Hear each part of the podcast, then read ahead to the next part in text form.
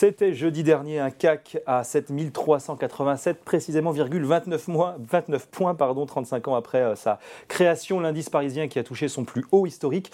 Euh, la place parisienne hein, qui n'était pas en reste, puisque Londres notamment a franchi également son, record absolu il y, a, il y, a, quelques jours. Francfort ou encore Milan hein, notamment qui sont euh, sur de très hauts niveaux, au point que l'on en oublierait presque peut-être les mauvaises nouvelles du moment et le contexte macroéconomique. Bonjour Xavier Patrolin. Bonjour Julien. Président d'Albatros Capital. Deux records donc absolu en, une semaine pour les places boursières européennes. Pourquoi est-ce que ça a monté si vite et si fort, Xavier? Depuis le début de l'année ou depuis euh, Depuis le début de l'année et puis là très récemment en l'occurrence.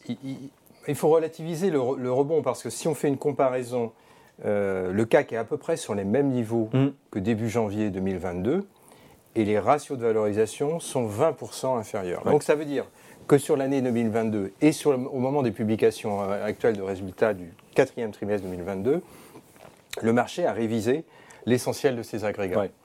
Donc il y a ce, facteur-là qui est incontestablement. Il faut se replacer un an en arrière. On est à la veille du conflit euh, ukrainien-russe. Euh, et le marché, au moment où les opérations s'enclenchent sur le territoire ukrainien, anticipe avec le choc, hmm. notamment sur les matières premières énergétiques, une récession bénéficiaire. Cette récession bénéficiaire n'est pas venue. C'est tout le contraire qui s'est passé. Et pourquoi? Eh bien, tout simplement, probablement parce que les marchés, les investisseurs ont sous-estimé l'inertie de cette économie de retournement, de recouvrement post-Covid. Hein, euh, souvenons-nous au moment du Covid, euh, les stocks se sont effondrés, les carnets de commandes ont fortement baissé, et là on est dans cette phase de reconstitution. Mais, quand ça touche toute l'économie mondiale. Quand on voit le record de Paris notamment, là, est-ce qu'on se dit on n'est quand même pas un peu trop haut? Est-ce que c'est pas un peu survalorisé tout ça? Non, parce que globalement on a une prime de risque qui est euh, retournée sur son étiage naturel, un peu plus de, 4%, la prime de risque par rapport mm. aux dettes souveraines.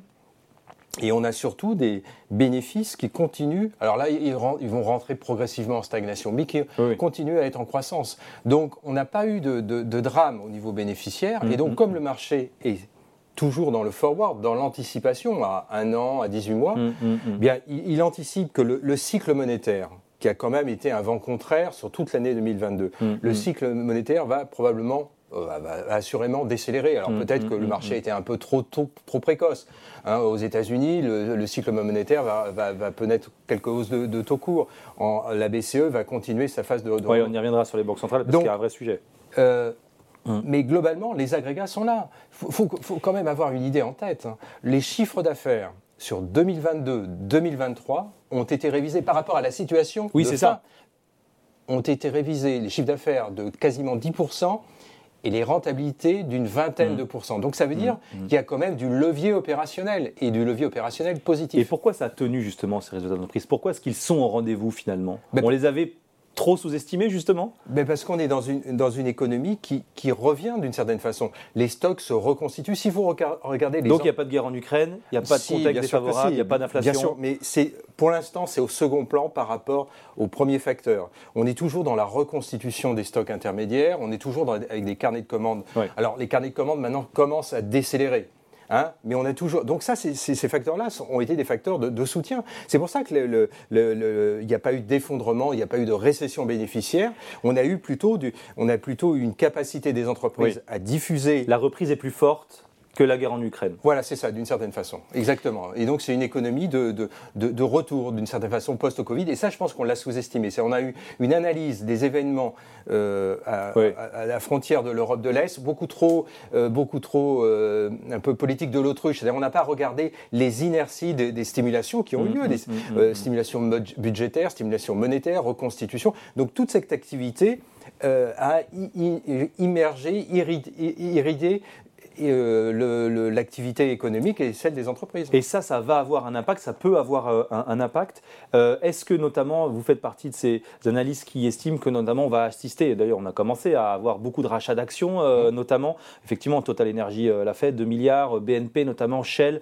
est-ce que ça, ça va avoir des conséquences finalement? Comment est-ce que vous regardez la situation? Ben, C'est un facteur éminemment positif pour les investisseurs particuliers, puisque ça prouve que même dans un contexte alors, c'est certain, c'est pas toutes les entreprises, mais même dans un contexte qui reste incertain, je ne veux pas dire que le, contexte économique ne, l'est pas, et avec des taux qui ont profondément, euh, des coûts de financement qui ont profondément monté, les entreprises trouvent quand même que racheter leurs propres actions est une bonne stratégie. Est une bonne opération. Alors dans le cas de Total, c'est évidemment Total d'abord oui, avec ses cash flows, avec ses cash flows a plutôt concentrer ses, cash flows sur de l'investissement euh, pétrolier, certains lui contestent ce droit, euh, et surtout racheter, euh, diminuer son endettement.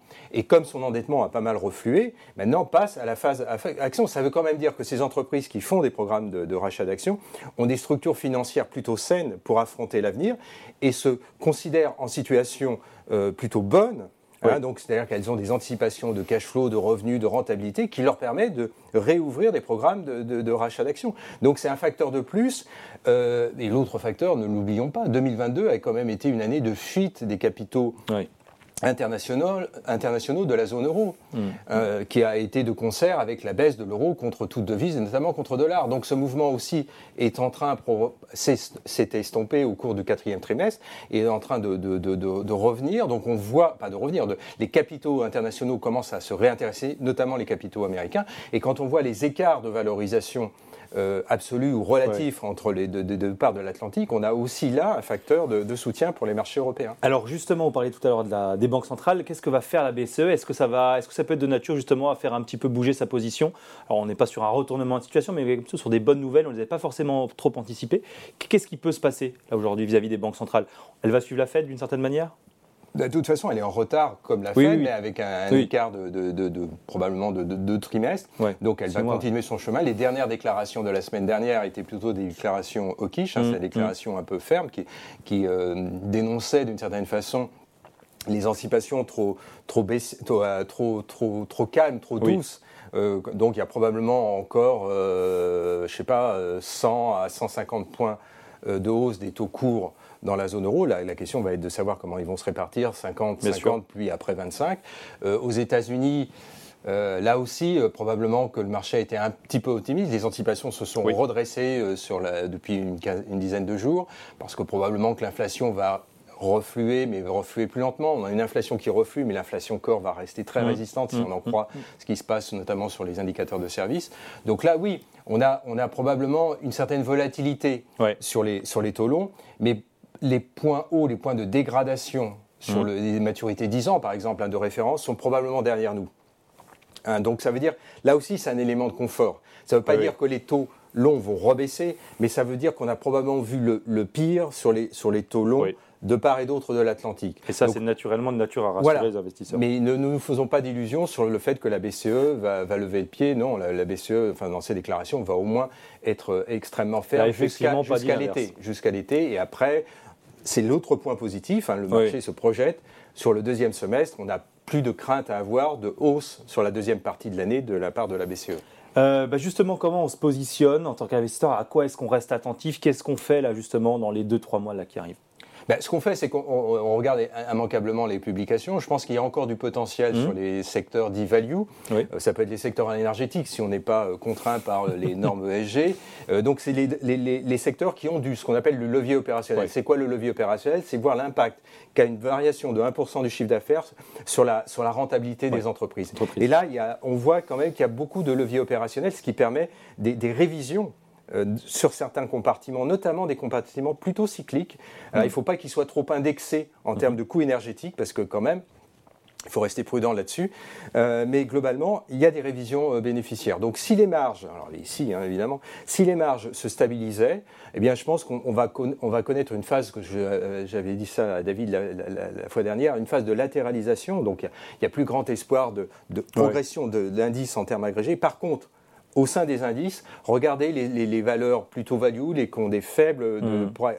euh, ratios de valorisation, parce que c'est probablement des valeurs qui ont été subi depuis une décennie euh, les affres de la prédéflation. Or, on est dans un environnement qui est plutôt pré-inflationniste d'une certaine façon. Donc elles ont des conditions d'activité économique qui sont nettement meilleures en termes de, pricing. Elles ont plus de levier opérationnel, donc on a plutôt des bonnes surprises. Ça peut être le secteur auto, ça peut être euh, le secteur des équipementiers automobiles, ça reste le secteur euh, énergétique, euh, ça reste évidemment, j'allais l'oublier, ne nous l'oublions pas, les financières. Elles, les financières ont un véritable levier opérationnel. Leur chiffre d'affaires n'est pas indexé sur le chiffre d'affaires au sens, au sens classique des, des valeurs industrielles, mais sur les écarts de taux d'intérêt. Et là, elles vont avoir des conditions de, rémunération plutôt favorables. Et donc ça, il faut. et on va regarder ça. Merci beaucoup, Xavier Patrolin, d'être venu nous voir, président d'Albatros Capital dans Boursorama.